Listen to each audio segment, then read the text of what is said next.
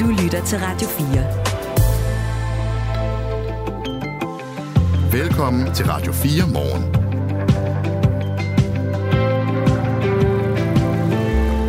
Skal fremover være bælmørkt i flere københavnske parker og grønne områder om natten. Det besluttede et flertal i Københavns Kommunes teknik- og miljøforvaltning i går aftes. I 16 områder af byen, der skal lyset slukkes fra midnat frem til klokken 5 om morgenen. Og det gælder blandt andet i øh, Enghaveparken, Uderslev Mose, Valbyparken og Amager Strandpark.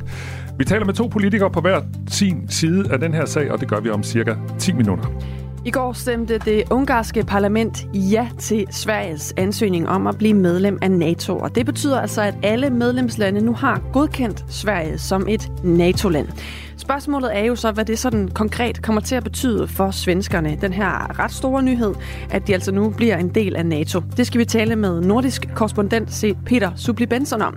Han er med efter nyhederne halv otte her til morgen. Restaurant Moment, som ligger på Mols, er kendt øh, uden for landets grænser også for deres vegetariske gourmet-koncept, der til med har modtaget øh, hyldest i Michelin-guiden i form af en grøn stjerne. Men nu har ægteparet bag den her restaurant besluttet, at restauranten fra i morgen ikke kun skal være vegetarisk. Og det har betydet en lang række negative kommentarer i opslaget til den her nyhed. Vi taler med en af ejerne klokken cirka 20 minutter i 8. Dansk politi og politiets efterretningstjeneste PET har indstillet den fælles efterforskning af Nord Stream-sprængningerne. Altså efterforskningen af de to sprængninger i Østersøen, der blev registreret for halvandet år siden. Det var øh, nogen, der fandt sted kun 20 km fra øen Bornholm. Og selve indstillingen af efterforskningen, den er frustrerende, mener Jakob Trøst, der er borgmester for konservativ på Bornholms regionskommune. Altså, jeg tror ikke, der er mange, der havde forventet, at at man havde fundet øh, ja, et visitkort på havbunden fra, for dem, der havde gjort det. Men øh, det er naturligvis forbundet med noget øh, frustration, at, at man ikke kan, kan komme til bunds øh, med den sag. Det er altså knap halvandet år siden, at Nord Stream 1 og 2 gasrørledningerne blev udsat for sabotage, som førte til, at der lækkede gas fra rørene og ud i havet. Og ifølge Jakob Seop, der er museumsinspektør på Bornholms Museum, så mangler Bornholmerne stadig svar på, om de russiske skibe i Østersøen egentlig repræsenterer en fare eller ej. Ham skal vi tale med senere på morgen, men vi vil også rigtig gerne høre, øh, hvis der skulle sidde en eller to eller flere derude, der lytter med fra Bornholm. Ja, fordi hvad tænker du om den her konklusion, eller man kan måske nærmest sige ikke-konklusion, og, øh, vi, øh, og hvad tænker du om, at vi nok aldrig finder ud af, hvem der sprængte de her gasrørledninger, altså 20 km fra de hvide sandstrande ved Dueøjet? Skriv til os på 1424, så vil vi meget gerne høre fra dig, der bor på Bornholm. Det er Radio 4 morgen med Michael Robach og Anne Philipsen. Skal vi ikke bare komme i gang? Lad os gøre det. Godmorgen. Godmorgen. Du lytter til Radio 4. Israel vil flytte civilbefolkningen i den palæstinensiske by Rafah væk, inden de sætter ind mod Hamas i byen. Det siger den israelske premierminister Benjamin Netanyahu til det amerikanske show Fox and Friends. I've asked the army to submit to me a double plan. First to evacuate, to enable the evacuation of the Palestinian civilians in Gaza, and uh, obviously second, to destroy the remaining Hamas battalions. Ja, det Benjamin Netanyahu altså siger her, er, at han har bedt øh, herren om at give en dobbeltplan. Først at evakuere de civile i Gaza, og derefter at tilintetgøre de resterende Hamas-styrker.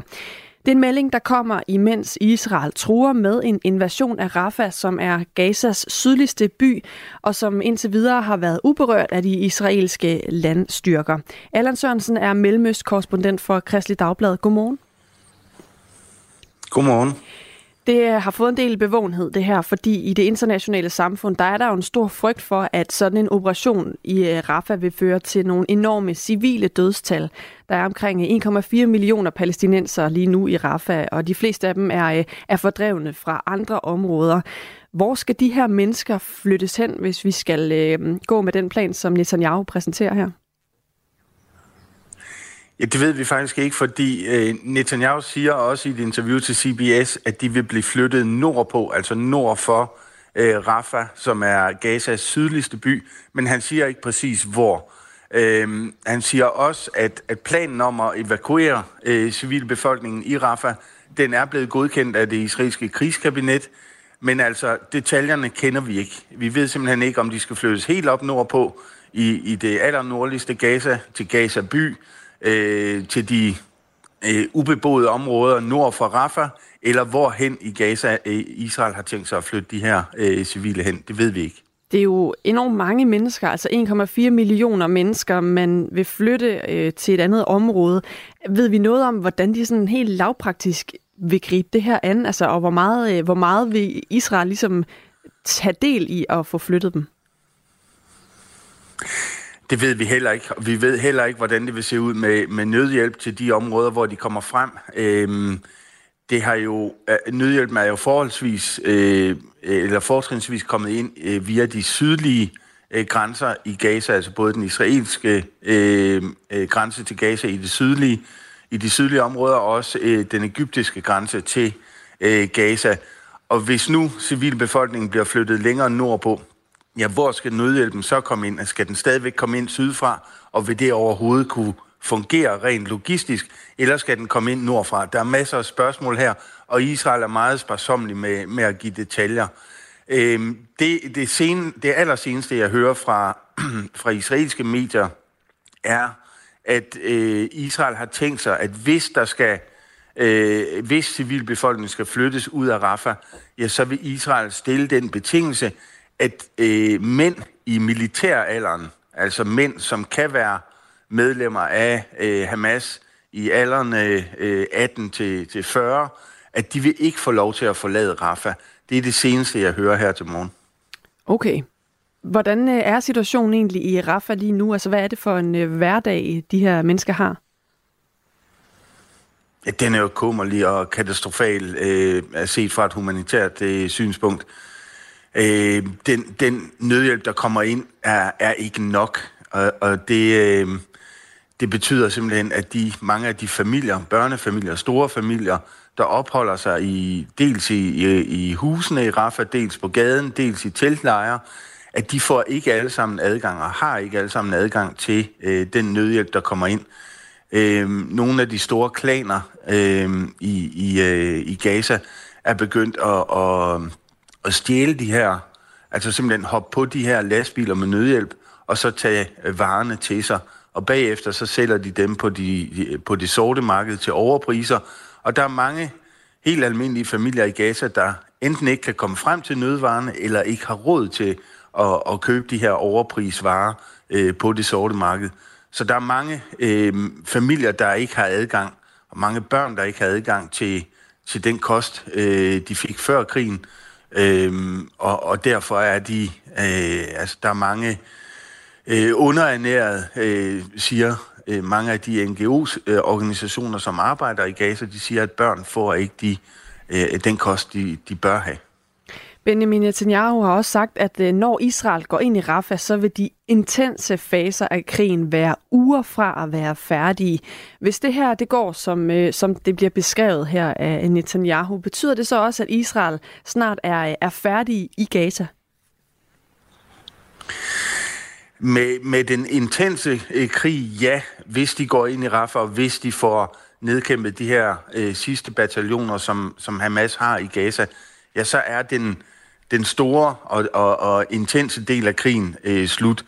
Men Israel ved, og det har vi også øh, set eksempler på, at, at Hamas også opholder sig i andre, områ- om, andre områder. Altså det lykkes Hamas at gemme sig i tunnelsystemer, for eksempel i Gaza by, og også endda i de nordlige dele af Gaza, som Israel jo øh, nedkæmpede øh, som det første i krigen, der er Hamas til stede. Men om altså hvilken, hvilken Hamas det er, det ved vi ikke. Altså, vi ved ikke præcis, hvor mange det er, og om Hamas, i, altså hvis Israel trækker sig ud efter Rafa, efter at nedkæmpet Hamas i Rafa, er Hamas så stadigvæk øh, stærk nok til at regere i, i Gaza? Øhm, og det, det er selvfølgelig det store spørgsmål. Øh, og Israel siger også her, at det kan godt være, at efter Rafa, så, så er, er den, den mere intensive del af krigen, den er overstået, men Israel forbeholder sig retten til stadigvæk at rette angreb øh, mod, øh, mod Hamas øh, overalt i Gaza.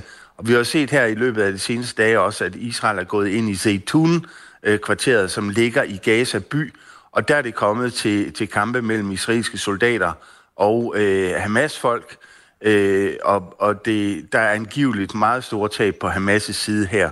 Det betyder, at Hamas er til stede i andre områder, men at Israel også stadigvæk øh, rykker ind, øh, øh, altså med mellemrum rykker ind i de her områder og nedkæmper øh, Hamas taler altså med øh, Allan Sørensen, der er mellemøst-korrespondent for Kristelig Dagblad, og det gør vi jo øh, fordi, at øh, den israelske premierminister Benjamin Netanyahu har øh, sagt, at Israel vil flytte civilbefolkningen i den palæstinensiske by Rafah, inden de sætter ind mod Hamas i byen.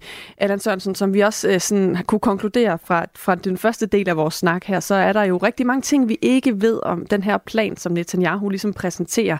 Men den her måde at gøre det på, altså hvor at det, han lægger op til, at den israelske her skal evakuere jamen, øh, mange, altså 1,4 millioner civile, måske minus, øh, som du siger, de mænd, der er i den øh, militære alder, øh, og så derefter skal rykke ind. Den måde at føre krig på, er det egentlig noget, man har set øh, israelerne gøre, eller krig, øh, konflikt på, er det noget, man har set israelerne gøre før? Altså er det noget, der også er praktisk muligt? Har man for tidseksempler på at gøre det på den her måde? Altså ikke ud over den, den nuværende krig, de har jo gjort det. Altså de, de startede med at rykke ind øh, efter den 7. oktober, rykkede de ind i, øh, i de nordlige dele af Gaza. og der rykkede befolkningen så sydpå, og så rykkede israelerne længere sydpå øh, til Gaza by, og igen rykkede befolkningen, den civile palæstinensiske befolkning, ned i Khan Yunis-området, nogen ned i Rafah-området, og så kom israelerne ned til Khan Yunis, og så var der kun, og det er der nu, øh, kun Rafah tilbage, som det eneste sted, som jeg også selv sagde, øh, det eneste sted, hvor Israel ikke har opereret med sine landtropper. Øh, så der er, altså, der er et fortilfælde i den her krig, men ikke tidligere. Altså, vi har ikke set israelerne operere i Gaza på den her måde under tidligere konflikter. Det her er første gang, det sker. Og det er første gang, israelerne rykker så dybt ind, og, og første gang, at, at 1, altså helt op til 1,4 millioner palæstinenser sidder i en by, hvor der til daglig bor øh, et par hundrede tusind. Øh, der er ikke noget fortilfælde. Tak fordi du var med her til morgen, Allan Sørensen. Det var så lidt. Mellemøst-korrespondent for Kristelig Dagblad. Klokken er 17 minutter over syv.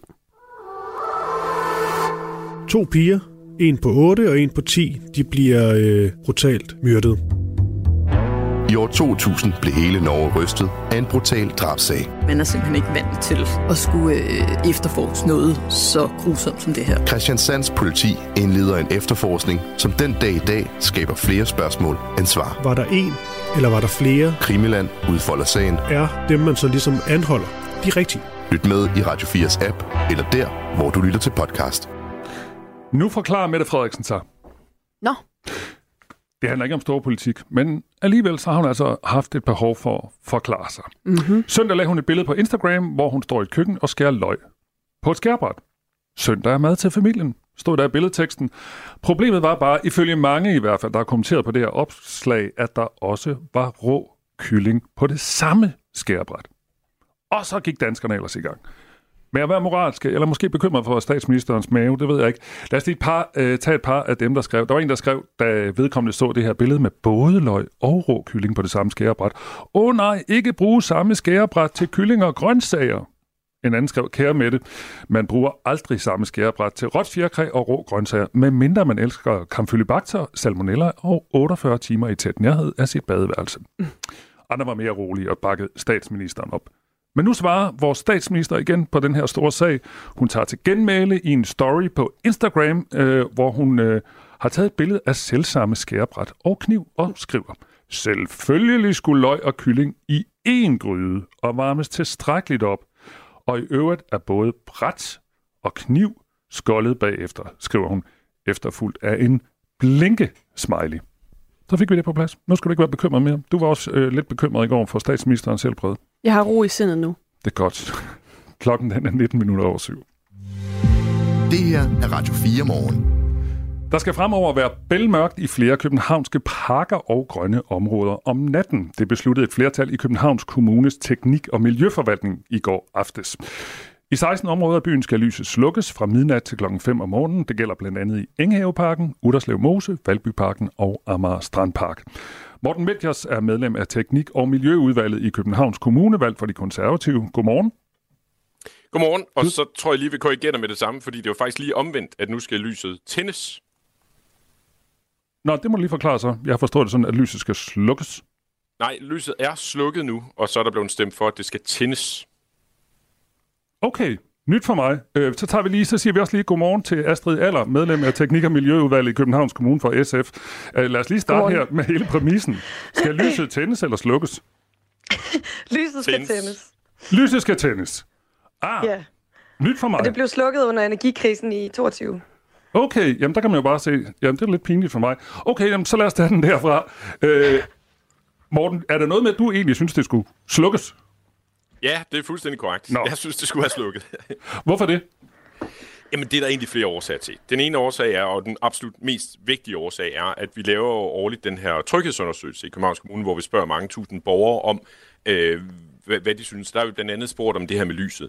Og, øh, og, og, og der siger de, at øh, det har ingen betydning for deres opfattelse af tryghed, om lyset er slukket i de her parker, hvor det har været slukket hele tiden.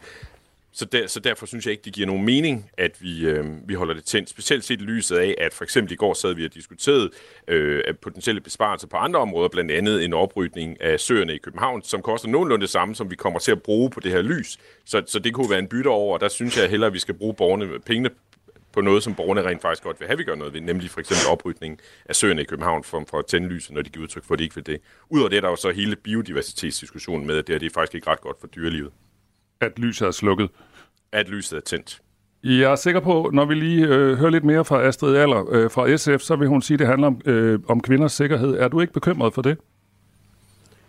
Øh, jeg er altid bekymret for trygheden for borgerne, men når borgerne selv giver udtryk for, at det her ikke er et issue i forhold til sikkerheden, så synes jeg ikke, at det er noget, vi skal bruge penge på. Så vil jeg hellere bruge pengene på noget, hvor borgerne rent faktisk siger, at der er et issue, som for eksempel at renholde søerne i København, eller at vi skal sørge for biodiversitet for, øh, for Københavns dyre, dyreliv.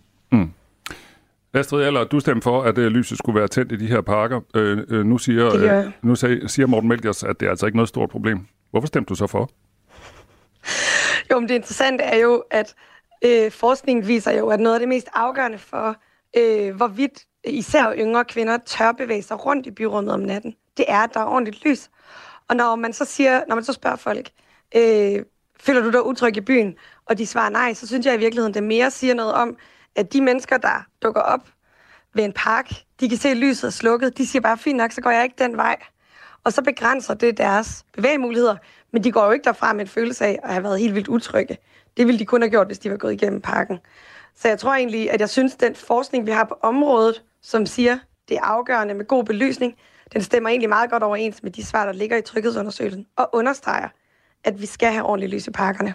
Hvad siger du til det, Morten Melkers?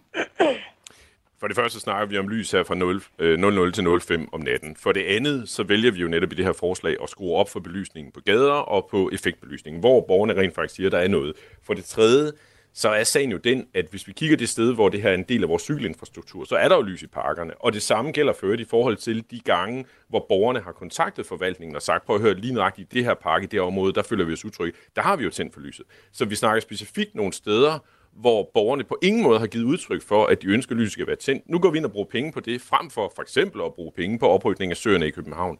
Øh, det, det, det, det synes jeg bare er, er tudetosset. Det er ren symbolpolitik. Øh, vi skal jo bruge det der, hvor det giver mening. Øh, pengene kan kun bruges øh, én gang. Og så oven i det, så ser vi fra politisk side hele tiden og siger, at vi skal gøre noget for biodiversiteten i byen. Her er rent faktisk et punkt, hvor vi kan gøre noget for biodiversiteten, nemlig at sørge for, at lyset er slukket om natten, og så vælger vi at tænde det. Det giver jo ingen mening. Hvad siger du til det, Astrid Aller? Og jeg synes bare, jeg var på overlov på det tidspunkt, hvor den her beslutning originalt blev taget. Og det var en fin beslutning at tage på et tidspunkt, hvor der er energikrise. Men jeg var overrasket over, hvor mange henvendelser jeg fik fra yngre kvinder. Og jeg er da ærgerlig over i dag, at jeg ikke sagde til dem, at de skulle kontakte kommunen og klage over, at lyset var blevet slukket i parkerne. For det, de fortalte mig, det var, at de sagde, jamen, når jeg kommer hjem fra byen om natten, for eksempel, så er der flere steder, hvor det er utrygt for mig.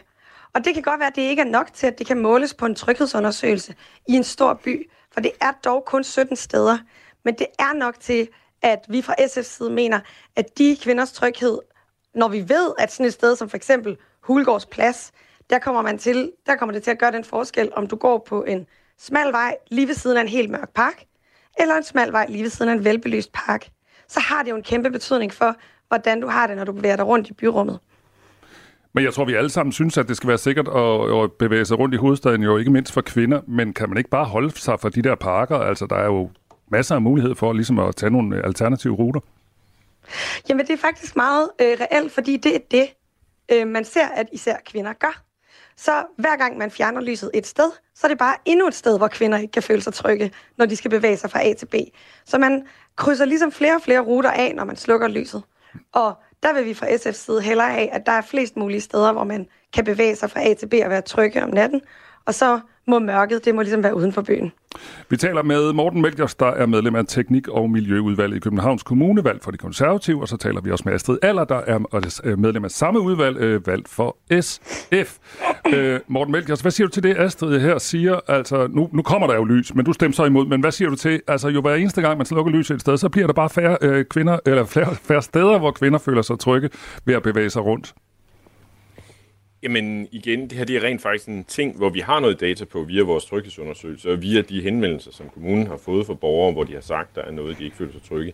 Øh, så, så jeg synes, vi skal jo gå ud fra det data, vi har, og de ting, vi ved, og det er, at øh, lige her, der er der ikke udtryk for, at, at folk føler sig ekstra utrygge. Og rent faktisk dem, som føler sig ekstra utrygge, de siger jo meget, meget specifikt, at øh, lige, om der var, lige meget om der var lys eller der ikke var lys, så vil de ikke gå igennem parken om natten. Altså, så, så, så, så det er jo øh, rimelige spildte midler, og igen, de steder, hvor det her ligesom er en del af den større infrastruktur, der er der jo lys. Altså for eksempel i Fælledparken, der bliver lyset jo ikke slukket. Altså så vi snakker nogle steder, igen midt om natten, altså fra 00 til 05, hvor lyset er slukket, så alle dem, der skal hjem fra arbejde, alle dem, der skal ud og lufte deres hund om morgenen, medmindre det er utroligt tidligt, øh, der er der jo lys for dem. Altså, og igen, vi kan kun bruge pengene en gang. Så mit argument her er, jamen jeg vil da hellere bruge pengene på oprydning af søerne i København, hvor borgerne rent faktisk giver udtryk for, at de rent faktisk gerne vil have, at vi gør noget, frem for et sted, hvor borgerne giver udtryk for, jamen tingene er okay, som det er. Og så synes jeg, det er rigtig fint, at vi skruer op for effektbelysningen på bygninger, som gør, at det giver et bedre overblik. Det er det, borgerne siger i forhold til det, og de steder, hvor vi har skruet ned for nattebelysning, at vi skruer op for den der. Og så udover det har vi jo taget politiet med i loopet her, og politiet siger også, at hvis der skal gøres noget, jamen så er det de her steder, der skal gøres noget. Og det vælger vi så at gøre. Nu bliver der jo skruet op for lyset alle steder, hvilket jo så igen er rigtig dårligt for biodiversiteten, fordi vi hører jo hele tiden i særdeleshed SF udtale om, at vi skal gøre utrolig meget for biodiversiteten. Så er der et punkt her, hvor vi rent faktisk kan gøre noget for biodiversiteten to steder, både i forhold til belysningen i parkerne og oprydning af søerne. Og der vælger SF så at sige, ej, det synes vi faktisk ikke, vi skal gøre alligevel. Det, det synes jeg, der er tudedumt, altså. Men lad mig lige, jeg, jeg skal nok øh, sende den der med biodiversitet videre til Astrid Aller, men jeg skal bare lige sige til dig, det er jo ikke sådan, at København, København er en meget fattig kommune. Man kunne vel godt få råd til både at rense søerne og øh, have ordentlig belysning. Øh, nej, vi bruger jo faktisk alle de penge i vores budget. Det kan godt være, at vi ender med at have dem, så er der et andet vi skal, sted, vi skal spare, fordi det er jo rent faktisk sådan, vi har det, der hedder måltal, som er de penge, vi må bruge, og vi er, det er faktisk sådan, at Københavns Kommune, der må vi ikke bruge alle vores penge, så vi bruger faktisk alle de penge, vi må bruge. Vi går fuldstændig til grænsen. Så det er faktisk sådan, at når vi bruger de her 200.000 ekstra et sted, jamen så skal vi spare med et andet sted. Det, det, det er faktisk det hænger sammen. Astrid, ellers så skal du også have lov at svare til, øh, på her til sidst. Øh, nu har Morten Melkers nævnt nogle gange det her med biodiversitet. Altså, det er godt for dyr og andre, øh, der, der lever i de her parker, at lyset er slukket. Hvad siger du til det? Jamen, det er jo, det er jo en spørgsmål om en afvejning, og der mener jeg bare ikke, at øh, lige biodiversiteten i Ingehaveparken eller øh, Hulgårdsplads, at det skal have lov til, at lige der, det at der skal være mørkt om natten, at det skal have lov til at afgøre, hvor tryg man kan være i byen. Og så er jeg altså nødt til at sige, at øh, Morten Melchers blander altså pærebananer sammen i forhold til det her med pengene. Det er ikke sådan, at de penge, der er sparet her, øh, hvis vi slukkede for lyset, at de bare en til en kunne overføres til et eller andet tiltag. Øh, det er en tiltag, eller det er en besparelse, man lavede, fordi man skulle gøre noget i forhold til energikrisen. Og jeg synes ikke, det er i orden, hvis man sparer, øh, smider, eller sådan, kører besparelser ind på kvinders tryghed om natten øh, af bagdøren i forbindelse med en energikrise, og så bare forlænger dem, når energikrisen ikke er der længere. Vi skal til at gøre plads til nyhederne. Morten Mæglers, du får lige 30 sekunder til at svare på Astrids kritik her til sidst. Jamen, jeg synes ikke, man kører noget som helst ind ad bagdøren i forhold til kvinders tryghed. Kvinderne giver jo netop i undersøgelsen udtryk for, at de ikke føler sig utrygge, så jeg synes simpelthen, det er spild af penge, og jeg synes, vi skulle bruge dem mere fornuftigt, for eksempel i forhold til at renholde søerne, og så tage hensyn til den biodiversitetspakke, vi rent faktisk har vedtaget. Så, øh, så, så, så jeg synes, det er helt forkert. Jeg synes, det er ren populisme, man kører på her, frem for rent faktisk at tage den konkrete sag på det, der bliver sagt, og de udtryk, vi har, og de data, vi har at forholde os til. Tak fordi I vil være med begge to. Selv tak. Selv tak. Ha' en god dag. I lige måde. Og det var altså Morten Melkers, øh, som er medlem af Teknik- og Miljøudvalget i Københavns Kommune, valgt for de konservative, og Astrid Aller, som er medlem af samme udvalg, men valgt for SF. Og det var altså en historie om, at man nu tænder lyset i de københavnske parker.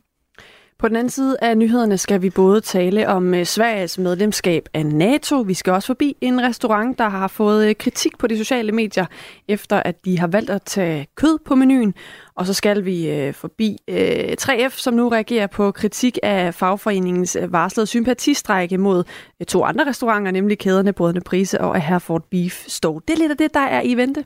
Og din værter her til morgen, det er Anne Philipsen og Michael Robach, og ved nyhedsrullen, der står Henrik Møring.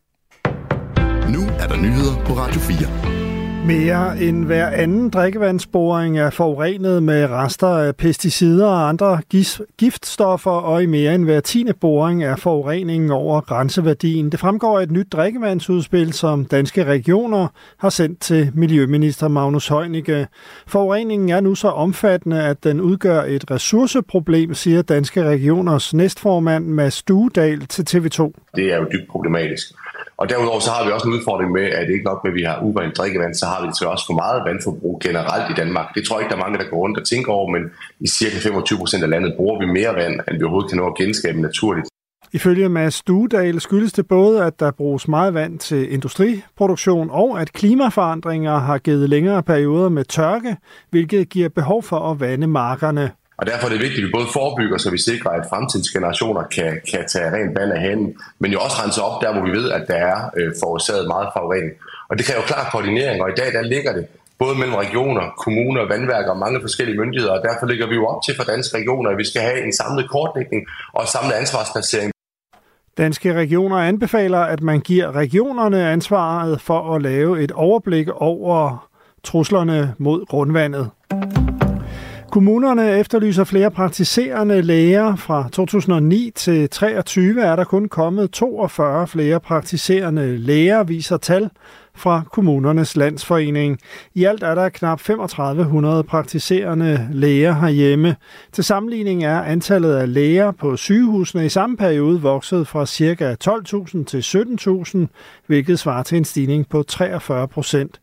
Den udvikling skal vende, siger Sisse Marie Velling, formand for KL's Sundheds- og Ældreudvalg. Helt grundlæggende, så når man er dansker, så er man meget sjældent på sygehus. Man har ofte kontakt til det sundhedsvæsen, der ligger uden for sygehusene.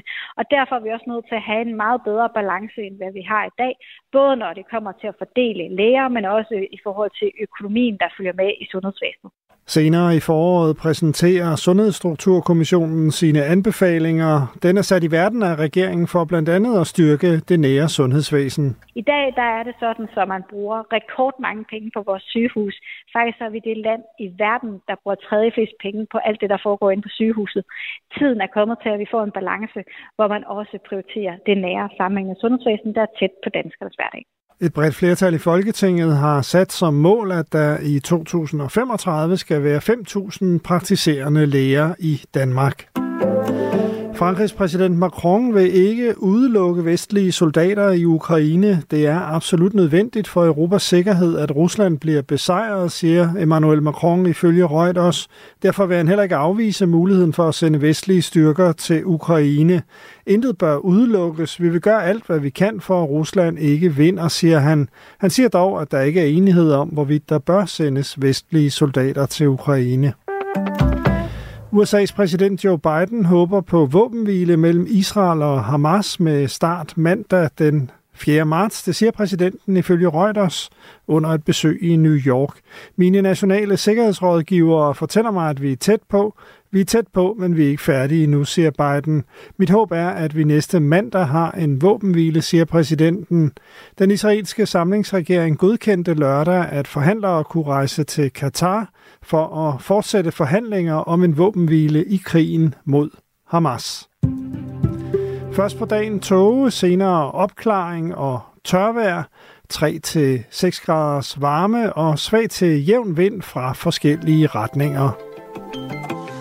Det her er Radio 4 morgen. Husk, at du kan sende os en sms på 1424.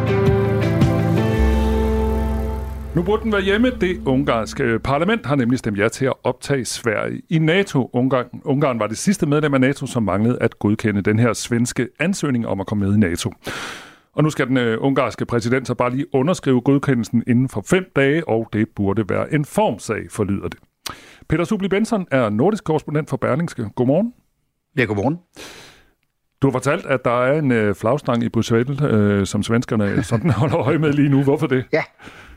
Ja, den er sat op, fordi man har en stor rundkreds øh, med flagstænger med, øh, med medlemsstaternes flag, og den, øh, den står sådan set klar. Flaget har jeg også hørt, eller læst, at det ligger sådan set også klar. Så nu er det et spørgsmål, at Ungarn skal skrive under, så skal, så skal selve ansøgningen eller godkendelsen, den skal, den skal forbi amerikanerne. Og om det så er i Washington, eller om det bare bliver i Bruxelles, det ved vi ikke, men flaget det skal op i hvert fald. Og i Sverige håber de, det sker måske allerede på fredag, måske på mandag. Mm. Når svenskerne holder øje med den her flagstang, så er det jo ikke fordi, tror jeg, de er sådan særlig interesseret i flagstænger, mm. men jo fordi det her, det er historisk. Altså, Sverige har jo historisk set været neutralt i årtier. Hvordan reagerer svenskerne på, at de nu bliver en del af NATO? Jeg sad, og, jeg sad og lurede lidt uh, svensk tv i aftes, og, uh, og det, det interessante er, at, uh, at de gik næsten lidt kontra. Uh, det, var, uh, det var kritikerne, det var øh, folkene, der var bange for, at, øh, at, at Sverige nu blev et mål for Rusland. Det var det var, øh, det var folk, der øh, er bange for, at der nu skal udstationeres øh, amerikanske atomvåben i Sverige, som, som fik relativt meget taletid. På en måde forstår jeg det jo godt, fordi det er et kæmpe opgør. Altså det er jo, det er jo ikke bare årtier, det er jo, det er jo 200 års øh, neutralitet og alliancefrihed, som bliver brudt. Det er 200 år uden øh, Sverige i krig. Så, så, så, så det er jo nyt det her, det ved vi alle sammen, at så bliver vi lidt utrygge, og det gælder i hvert fald også øh, folk her med, altså nationen Sverige. Kan man sige noget om, hvem der er utrygge? Altså er det sådan noget, der følger de politiske partier? Ja, der, der, der er en, en god flok til venstre for Socialdemokratiet. Det er, det er Venstrepartiet, det er Miljøpartiet, det er de traditionelle modstandere af, af alt, der har med Vest og USA og lugter af militarisering at gøre. Og så er der, og det er en ting i Sverige, øh, der er en rigtig, rigtig øh, periodvis stor fredsbevægelse. Øh, det er også en helt anden, end vi har været vant til i Danmark. Altså, vi har, vi har været vant til at være sovset ind i, ind i det her, øh, det her NATO-samarbejde øh, øh, lige siden øh, slutningen af 40'erne, og, øh, og, og, og det gør, at vi egentlig aldrig rigtigt i stort tal har stillet spørgsmålstegn ved det. Men i Sverige har man dyrket det, at man står alene. Øh, man har også dyrket øh, det, at man er, man er så at sige en garant for, at, at der bliver kæmpet for, for fred og, øh, og, og god opførsel, både hjemme, men i høj grad også ude, fordi det er en del af fortællingen. Sverige igennem 60'erne, 70'erne, 80'erne var sådan en, de vil gerne kalde sig en moralisk stor magt, altså en, en stor magt, som, som, som, som tog flyet fra Arlanda og fløj ud og prøvede at gyde olie på, på, på vande og, og, og skabe fred i verden. Så, så det, det, det er et opgør for dem, og det er et opgør for, for sådan en, en grundtanke hos mange svensker. Moralisk stormagt, var det det, du sagde? Ja, jeg forsøgte. Men så er det jo også en, en sådan, hvad skal man sige, en et slags opgør med deres selvforståelse. Det må man, det må man i høj grad sige. Øhm, og og, og det, der, det, der er sket med Sverige, det er jo, at, at på den ene side, altså som jeg prøver at forklare, nemlig at man, man dyrker, har dyrket freden, man har dyrket det, man har stået alene. Men der har været noget på den anden side også, nemlig en militær stormagt, som, øh, som igen gennem 60'erne, 70'erne og 80'erne i perioder var, var en af Europas stærkeste. På et tidspunkt havde de sågar øh, verdens fjerde største øh, flyvevåben, altså flest kampfly. Nogle af dem i, dog i ældre udgaver, som, som Ukraine nu skriger efter. Så man, man, man, man var, man var øh, fredelig på, øh, på, øh, sådan skal vi sige, på indersiden, og så var man samtidig klar til at, at kæmpe for sit land. Og det, det er noget af det, som man også skal i gang med igen nu. Man er i gang med en massiv oprustning. Man køber nyt udstyr man hiver masser af nye værnepligtige ind. Dem har man ellers holdt pause fra. Mm. Og, øh, og, og der, der, så der sker noget i Sverige, som i virkeligheden er større, end man bare skulle tro. Mm. Umiddelbart efter Ruslands invasion af Ukraine, der bestemte både Sverige og Finland sig for at søge om at blive en del af NATO, og Finland blev officielt udpeget, øh, eller optaget i NATO den 4. april sidste år. Og imens så er det altså gået noget langsommere for svenskerne. Det skyldes især, at Tyrkiet, men også Ungarn, har forhalet processen. Tyrkiet har blandt andet lagt pres på Sverige for at køre en strammere kurs over for svenskere med kurdisk baggrund, som støtter kurdisk, øh, øh det kurdiske arbejderparti PKK, som er både på EU og Tyrkiets terrorliste. Og lige nu der taler jeg med Peter Subli Benson, som er nordisk korrespondent for Berlingske. Øh, Tyrkiet har fået konkrete indrømmelser ud af at forhale den her øh, mm-hmm. altså Sveriges optagelse i NATO. Hvad er svenskerne egentlig måtte give øh, Ungarn til gengæld for et medlemskab?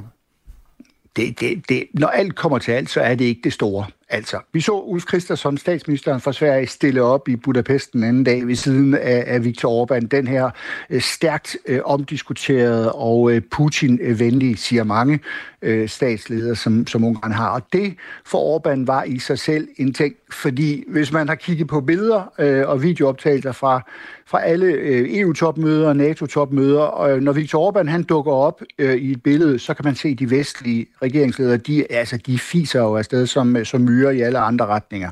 Så her fik han altså lov at stå ved siden af, af Sveriges øh, statsminister på, øh, på talerstolen. Så har, øh, så har Ungarn fået lov til at købe fire nye øh, Gripen øh, kampfly, svenskbyggede og ganske avancerede kampfly. De får lov til at betale for dem, så jeg ved ikke, hvem af dem, der vinder på dem, men, men, men det er dog også noget for Ungarn. Så det er i hvad skal vi kalde det, symbol og i lidt småtingsafdelingen. Så det, det er, som du også selv siger, det var kampen mod Erdogan, det var hans krav, som, som var den helt, helt tunge og store og også udfordrende opgave, både for Sverige, men i høj grad også for både NATO-ledelsen og for den amerikanske øh, regering. Så sagde Peter Subli Benson, som er nordisk korrespondent for Berlingske. Tak fordi du var med her. Tak selv. Klokken er 20 minutter i 8. Hanne Bol, hjertelig velkommen til Portrætalbum. I Portrætalbum bruger Anders Bøtter musikken til at vise nye sider af sine gæster. Der var en stor bevidsthed om ligestilling, og det tror jeg er en af grundene til, at Anne Linnet og Sanne og Lisa, alle mulige kvinder på det tidspunkt, havde ret stor selvtillid. Min generation, som er vokset op med den der rødstrømpe bevægelse, de har gjort arbejdet for os, og vi tager ikke over. Vi, vi kører bare derud af. Woo! Lyt til Portrætalbum i Radio 4's app, eller der, hvor du lytter til podcast. Lige pludselig en dag vågner jeg op til, hvad pokker er der sket? Den danske restaurant Moment er øh, blevet kendt også uden for landets grænser for deres vegetariske gourmet koncept, der også har modtaget hyldest i Michelin-guiden i form af det, der hedder en grøn stjerne. Det er sådan en, guiden giver til restauranter, der gør en ekstraordinær indsats for bæredygtigheden. Men nu har ægteparet bag restauranten Rikke og Morten Storm Overgaard besluttet, at restauranten fra i morgen ikke længere kun skal være vegetarisk. Og det har betydet en lang række negative kommentarer i det øh, opslag, de lavede på Facebook til deres øh, nyhed. For eksempel er der en, der skriver, fra min synsvinkel falder jeres koncept desværre helt fra hinanden med de nye tiltag. Det, der gjorde jer helt særlige, var, at I formåede at lave mad på højeste niveau udelukkende med planter. Det kunne være interessant at vide, hvad baggrunden er for, at I vælger at gå væk fra at være vegetarisk. Jeres vision, da I startede, lyder altså en af reaktionerne på den her beslutning. Så lad os da prøve at finde ud af, hvad baggrunden for den her beslutning er. Godmorgen, Morten Storm Overgaard. Godmorgen. Medejer altså af restaurant Moment, der ligger i Fældballe på Djursland. Lad os lige starte med at få svar på den her øh, kommentar, som jo er en i rækken af, af, af reaktioner, som er ærgerlige over, at I nu går væk fra det her koncept, hvor I har øh, serveret udelukkende plantebaseret mad. Jamen, øh, egentlig skriver vi det også i det opslag, som reaktionen kommer på. Øh, og i virkeligheden er det heller ikke et fraviget koncept. Man kan sige, det der har været moments koncept fra start, det har været at undersøge, kan man sige, og eksperimentere med og finde ud af, hvad bæredygtige fødevarer er. Sådan ud fra den, den øh, overordnede dagsorden, at vi tror, at det fuldstændig ændrer på, øh, hvad kan man sige, øh, måden vi spiser på og tænker på om fødevarer, kan være en vigtig brik i sådan en, en samlet grøn transition af, af samfundet. Og lige siden vi startede, har vi sådan, hvad kan man sige, undersøgt, og efterhånden som vi er blevet klogere, så har vi lavet nogle ændringer af, af, af det, vi gjorde af vores praksis, efterhånden som vi lærte mere. Altså for eksempel for et par år siden startede vi vores egen farm, vores egen gård, og det gjorde vi jo selvfølgelig, fordi nu følte vi, at vi havde viden nok om produktion af fødevarer, om grøntsager, til at øh, vi vidste, hvordan det skulle foregå.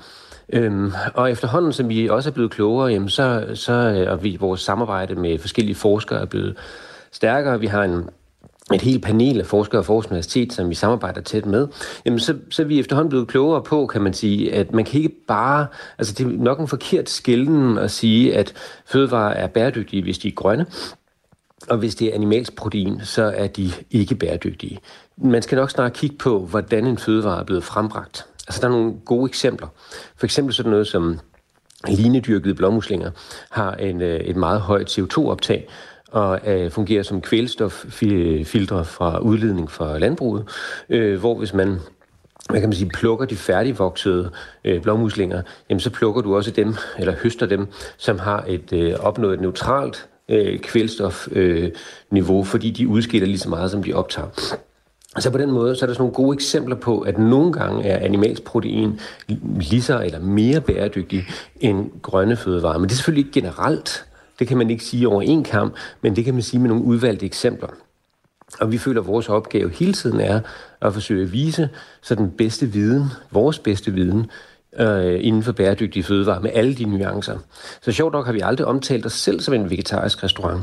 Mm. Vi har optalt os selv som en bæredygtig restaurant, der forsøger at, at efterforske øh, hvad kan man sige, bæredygtige fødevarer. Så jeg er med på, at verden har opfattet os som en vegetarisk restaurant. Men det er lidt for simpelt. Man kan også sagtens stille spørgsmålstegn ved sådan noget som mælk og æg, der jo indgår i en øh, hvad kan man sige, vegetarisk kost, som vi altid har serveret.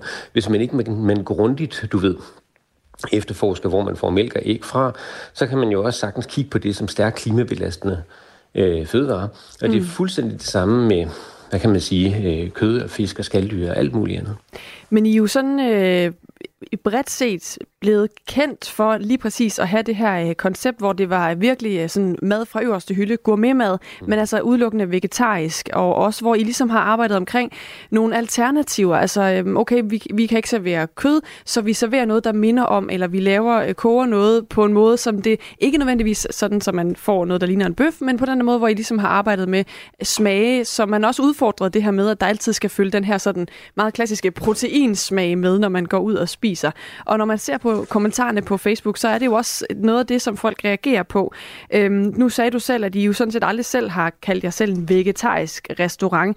Er problemet eller udfordringen for jer her så i virkeligheden, at, at der er øhm, en misforståelse mellem øh, det at være bæredygtig og så det at være vegetarisk og sådan vegetarismen, altså sådan en mere ideologisk måde at se det på?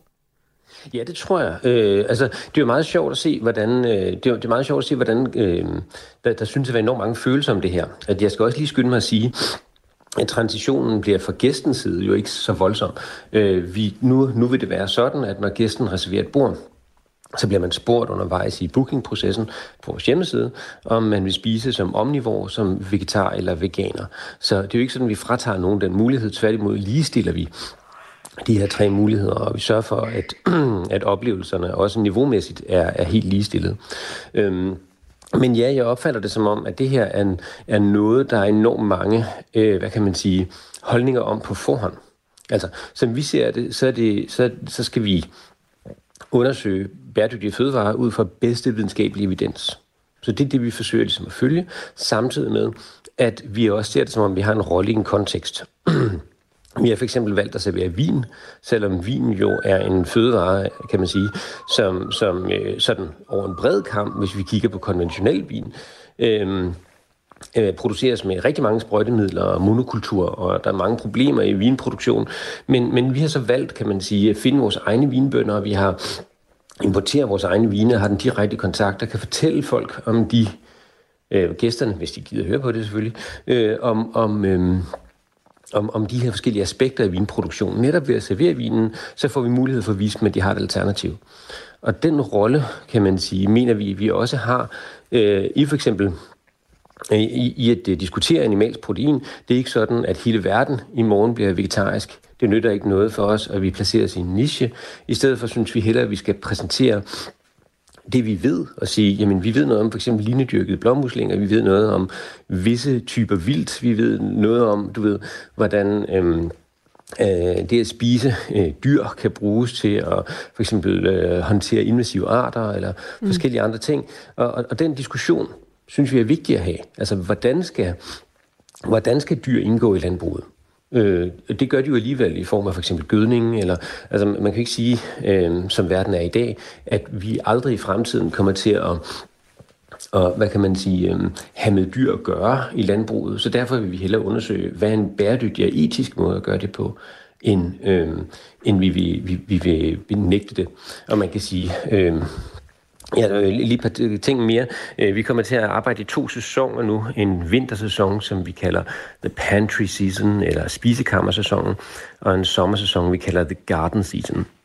Og henover det, ja. Ja, undskyld, ja, jeg lige afbryder, men, men, øh, men bare lige for lige at vende tilbage her til sidst, øh, fordi tiden løber nemlig også lidt her. Ja, øhm, I forhold til de her reaktioner, I har fået. Nu har jeg mm. selvfølgelig også fremhævet nogle af de negative kommentarer, men, men bare kort her til sidst, øh, Morten Storm overgår. Frygter I egentlig, at det kommer til at koste jer kunder, at I nu sadler om på den her måde og går væk fra det sådan rendyrkede vegetariske køkken? Altså, vi har ikke fået en eneste aflysning, kan man sige, og det antal reservationer, vi har fået i mellemtiden, svarer nogenlunde til de reservationer, vi normalt ville have fået. Øh, det er ikke mit indtryk, at det er sådan vores gæster, eller vores øh, faste gæster i hvert fald, der har skrevet alle de her ting. Og jeg tror, mange af dem, der har skrevet det, aldrig nogensinde har besøgt os, eller sat sig helt ind i, hvem vi er. Øhm, og det er det, det er lidt tragisk, synes jeg. Altså, det ville jeg egentlig også have lyst til, hvis der var tid at snakke lidt om hvordan vi øh, burde sammen, kan man sige, arbejde for at lave en grøn transition, eller lave en, hvad kan man sige, et grønnere samfund i, i samarbejde. Det virker som om, det er folk, der har samme dagsorden som os, i stedet for at forsøge at, at, at, at, at skændes af den slags. Jeg vil jo ikke sige til nogen, at de ikke må være veganere. Tværtimod, jeg hylder mm. det, hvis de tager den beslutning. Øh, fordi jeg er sikker på, at de gør det af et, et godt hjerte, og jeg synes, at der er gode grunde til at tage den beslutning. Jeg der synes bare kunne, også, øhm, at vores perspektiv er et andet. Der kunne laves øh, et helt program, hvor den øh, Storm overgår om, om det Nå, her. Ja, ja. Der er rigtig mange aspekter i det. Men uh, tak, fordi du vil uh, være med til at fortælle om nogle af dem i hvert fald her til morgen. Ja, selvfølgelig. selvfølgelig. Som altså er uh, medejer af Restaurant Moment, som ligger i Fældballe på Djursland, og som vi talte med, fordi de altså nu har meldt ud, at restauranten fra i morgen ikke længere kun er vegetarisk, og at det jo så har fået uh, nogle reaktioner på Facebook. Klokken er... Undskyld, må jeg ikke sige, hvad klokken er? Jo, det må du den gerne. Den er lidt i ni. Undskyld, det er den ikke. Den er 9 minutter i 8. Ej, nu bliver jeg helt forvirret. Det var fordi, Take du skulle away, til at putte en skiller på, men du skal helst ikke putte en skiller på, jeg fordi vi bliver hænder. sådan set lidt mm. ved restaurantlivet, Godt. men nu med en noget anden vinkel. For det virker som om, der skal rigeligt med smør til at løse konflikten mellem fagforbundet 3F og de to restaurantkæder Brødrene Prise og af Herford Beef Stove. Konflikten handler om overenskomsten for de ansatte, og den har været i gang i et års tid siden 3F øh, i februar sidste år udsendte en pressemeddelelse, hvor i restauranterne blev beskyldt for at foreslå en udansk dumpingløn og at i gang sætte et ræs mod bunden for de ansattes løn og arbejdsvilkår, som lød det altså for 3F. Og nu skruer 3F bisen på igen, for når Tivoli åbner den 22. marts, så indledes en sympatistrække øh, mod brødrene Prise og af Herford Beef Stoast restauranter i haven. Men øh, restauranterne, de er ikke enige i, at der ikke har været vilje til at finde en løsning på konflikten. John Egebjerg Jacobsen er formand for 3F i København. Godmorgen. Godmorgen. Sympatistrække, hvad, hvad ligger der i det? Hvad skal der ske? Jamen, øh, det der kommer til at ske er, at, øh, at de øh, overenskomstdækkede virksomheder, som leverer, det kunne være vin, det kunne være kød, øh, det kunne være elektrikere, der skal ind og reparere, at øh, de ikke øh, vil arbejde for her for der brødende prise. Det er en, en del af den danske model. Øh, hvis man øh, går ud i en konflikt, så er det det sidste redskab, vi har, når arbejdsgiverne ikke længere vil forhandle. Og har I så øh, altså har I opbakning til det? Altså nu siger du elektrikere og chauffører og den slags ting. Altså er det sådan, at de kommer til at sympatistrække? Ja, det gør de. Øh, det er jo heller ikke nogen hemmelighed, at øh, de to restauranter vil kunne øh, gå ind og finde, hvad skal man sige, gå ind og finde alternative leverandører, fordi der vil jo være mindre virksomheder, som, øh, som ikke har overenskomst, og, øh, og, og der blander vi os jo ikke. Det er jo netop, øh, hvad skal man sige, den store del af arbejdsmarkedet, hvor der er overenskomst, at man kan indlede øh, en symp- sympatikonflikt. Mm. som man så heller ikke bare kan indlede. Altså, den, øh, den er blevet varslet for lang tid siden, så øh, Fagbevægelsens hovedorganisation har været inde og kigge om grundlaget er i orden. Øh, der er spilleregler for den slags på den danske arbejdsmarked, så det har været en lang proces. Mm. Men nu har vi mulighed for at gøre det. Jeg vil stadigvæk sige, det hedder mulighed. Der er jo en måned til, til Tivoli åbner, og øh, vi rækker jo hele tiden hånden frem til, til de to Det lyder mere som en øh, trussel, det lyder mere som en trussel end en fremstrakt hånd.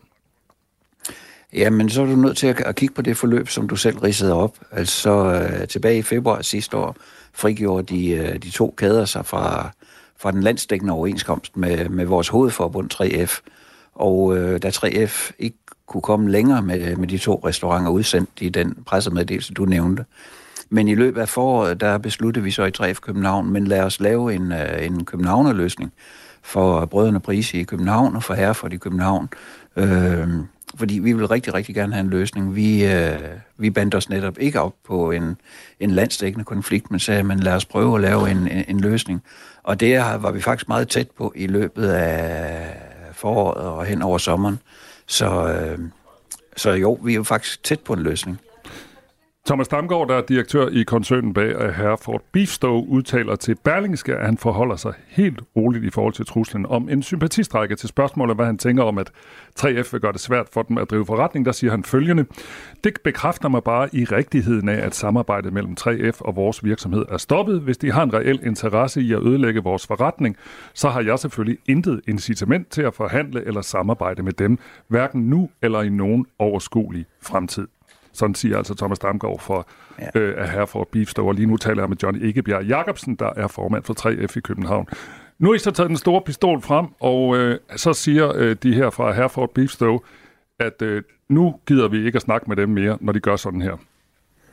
Nej, og der er vi jo igen nødt til at kigge på processen, øh, fordi som sagt, så havde vi en rigtig god forhandling, altså en stribe forhandling hen over sommeren, Øh, men, øh, men da de to direktører kommer tilbage fra, fra sommerferie i august måned, så ønsker de ikke at sætte sig igen. Og vi var faktisk øh, meget tæt på en løsning ud fra de problematikker, de havde øh, oplistet i forhold til den gamle overenskomst. Og dem var vi kommet i møde, og øh, derfor var vi meget overrasket over, at de ikke ville forhandle. Og vi er så med jævne mellemrum i løbet af efteråret igen her i, øh, i starten af året, øh, rakt hånden frem og sagt, jamen hvad skal der til, for at I kommer tilbage til forhandlingsbordet? Fordi vi var faktisk tæt på hinanden. Og øh, det, det håber vi fortsat, vi kan. Altså, og pistolen, den, øh, som, som du kalder det, det er jo kun, hvis de ikke vil komme tilbage til forhandlingsbordet. Vi kan jo ikke forhandle, hvis ikke øh, vi kan sætte os sammen ved et bord. Så det er ligesom, øh, det er ligesom den vej rundt. Øh, så derfor kan man ikke, som, som øh, Thomas siger, øh, sige, jamen, øh, det bekræfter ham i, så vil vi ikke noget. Øh, det vi har oplevet er, at der har ikke været en lyst til at, at prøve at lave en løsning. Og det er oven i købet en, hvad skal man sige, altså efter vores mening, øh, hvor vi er kommet de to kæder i møde, og vi har også givet plads til nuancer, hvis øh, den ene øh, restaurant, øh, Herford, havde lyst til én ting, og, og Brødrene Priser havde lyst til noget andet, at vi sagtens kunne nuancere det. Det er det, vi har mulighed for, når vi laver lokale overenskomster mm. hvor de store landstækkende overenskomster, øh, som også forhandler på det offentlige lige nu, det jo dækker hele arbejdsmarkedet. Men, men når vi så er en lokal afdeling af 3F København, der forsøger at lave aftaler lokalt, øh, så giver det masser af muligheder for at, at komme hinanden i møde. Og mm. der, der, var vi, der var vi sidste sommer. Radio 4 har også forsøgt at få en kommentar fra brødrene Priserestauranterne, som ikke ønsker at kommentere sagen her yderligere. De henviser dog til et opslag på LinkedIn, som bestyrelsesmedlem Katja Østergaard har skrevet. Og her står blandt andet, at de gerne vil forhandle om en overenskomst, som også øh, en større del af branchen kan se sig selv i. Øh, de skriver blandt andet, men vi vil ikke lade os diktere af 3F's trusler om one size fits all, og vi vil derfor fortsætte med at drive vores forretninger med attraktive virksomhedsspecifikke løn- og ansættelsesvilkår, øh, herunder understøttende udviklingsmuligheder for vores dygtige medarbejdere, som på ingen måde ser sig repræsenteret af 3F i denne sag. Det lyder som om, I er ved at skræmme medarbejderne hos Brødrene Prise væk, fordi I bruger de her metoder.